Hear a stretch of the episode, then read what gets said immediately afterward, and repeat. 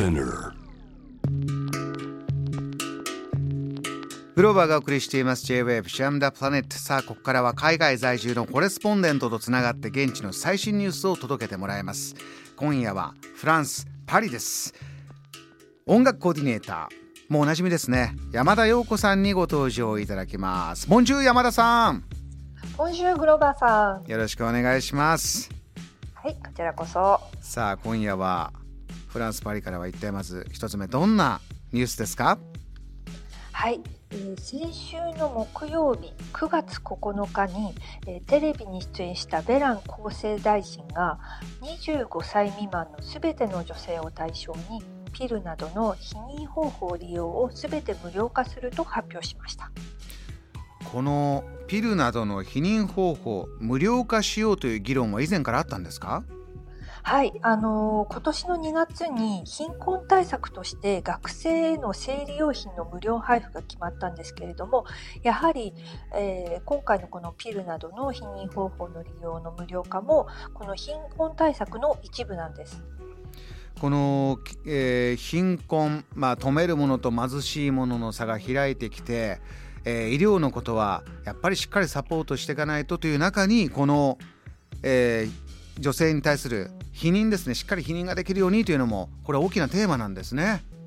そうなんですよグローバーさん。やっぱりあの若い女性がどうしても経済的理由から避妊をやめてしまうということがあのありえますのでそういった意味では2013年から18歳以下の、えー女性に対してはあの全て無料化だったんですけれども今回それをちょっと制度を拡大したということなんですね。うー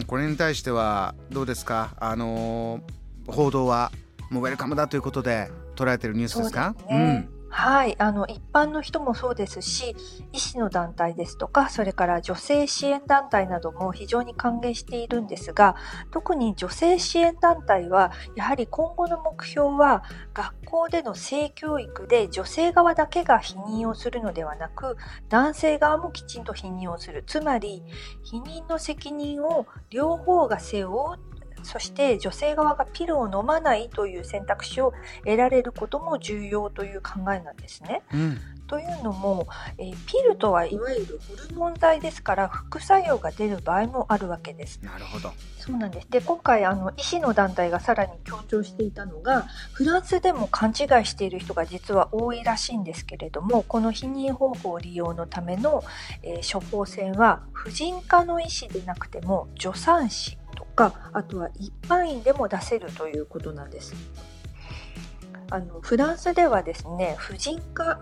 などの専門医は予約が2ヶ月先まで取れないというような診療を受けるまでに結構大変なことも多いですし、うん受診料も一般医よりも高いんですね。ですので、こうやって一般医で、えーあれば予約なしのところも結構あるので、そういったところで出してもらえるというのはとても重要なポイントになります。今おっしゃったようなこう医療の状況というのも背景には大きくあるということですね。そして男女ともに性教育を進めていくというのがまた大きなテーマになっていると。分かりました。もう一つ、えー山田さん2つ目のニュースお願いします。はい、えー先週の水曜日8日ですね。9月8日の、えー2015年に130人が犠牲になったパリ同時多発テロの裁判が、えー始まりました。うーん2015年私もうそれぐらい経つんですね、あはい山田さんもいらしたパリに。そうなんです。その時パリにいたのでとてもまあ複雑な思いではあるんですけれども日本でも報じられている通りとても大規模で歴史的な裁判になると言われています。山田さん少し、えーこういうことだったというのをまた改めてになるんですが教えていただけますか？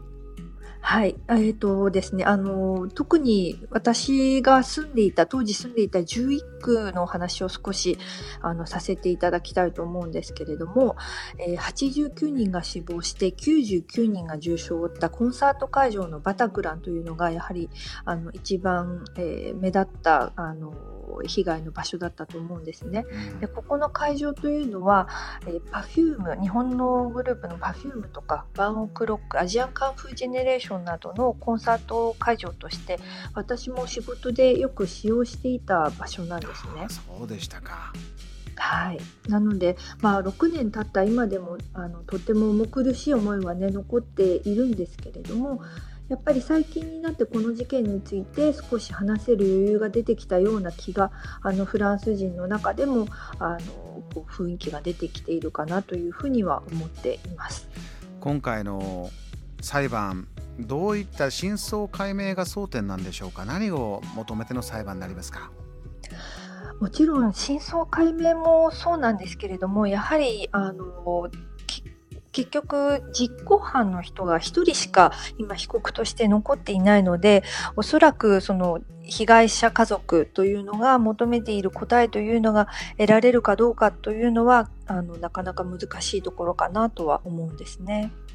この被害者の救済というのはどうなっていくんでしょうか？まだまだあの国の保障も十分ではないですし、それから特にやはりそのあのトラウマというのが大きくなっていると思うんですね。あのちょっと話はそれてしまうんですけれども、あのフランスでセラピストと患者たちとのカウンセリングの様子が書かれた、えー、フランイスラエルのドラマ「イントリートメント」というドラマのフランス版があのとてもあの同時多発テロ関連ドラマとして人気が出たんですね。うんあの日本でもヒットした「最強の2人」という映画の制作陣が手がけたこの、えー、セラピーを受けに来る患者とそしてその、えー、医師の、えー、やり取りがあのそのまま書かれているドラマなんですけれども、この中でトラウマを負ったコマンド隊員の書き方がですねとてもドラマチックで、まあ、非常にあの共感と感動を呼んだわけなんですね。でこれはあの大ヒットしたのでシーズン2も作られることになって今度はコロナ禍の患者たちのセラピーの様子が書かれていくそうなんです。うんうんこういうものの中でもこのパリ同時多発テロもまた関連して描かれてここいうドラマを通してもまた皆さん振り返って、えー、また思いを寄せてるということなんですね。そうですね。あのそれがやっぱりちょっとセラピーの一環になっているという部分もある気がしています。わかりました。山田さん、えー、また現地から最新ニュースよろしくお願いします。今夜ありがとうございました。こちらこそどうもありがとうございましたグローバーさんこの時間はパリ在住のコレスポンデント山田陽子さんに現地最新ニュース伺いました。JAM The Planet.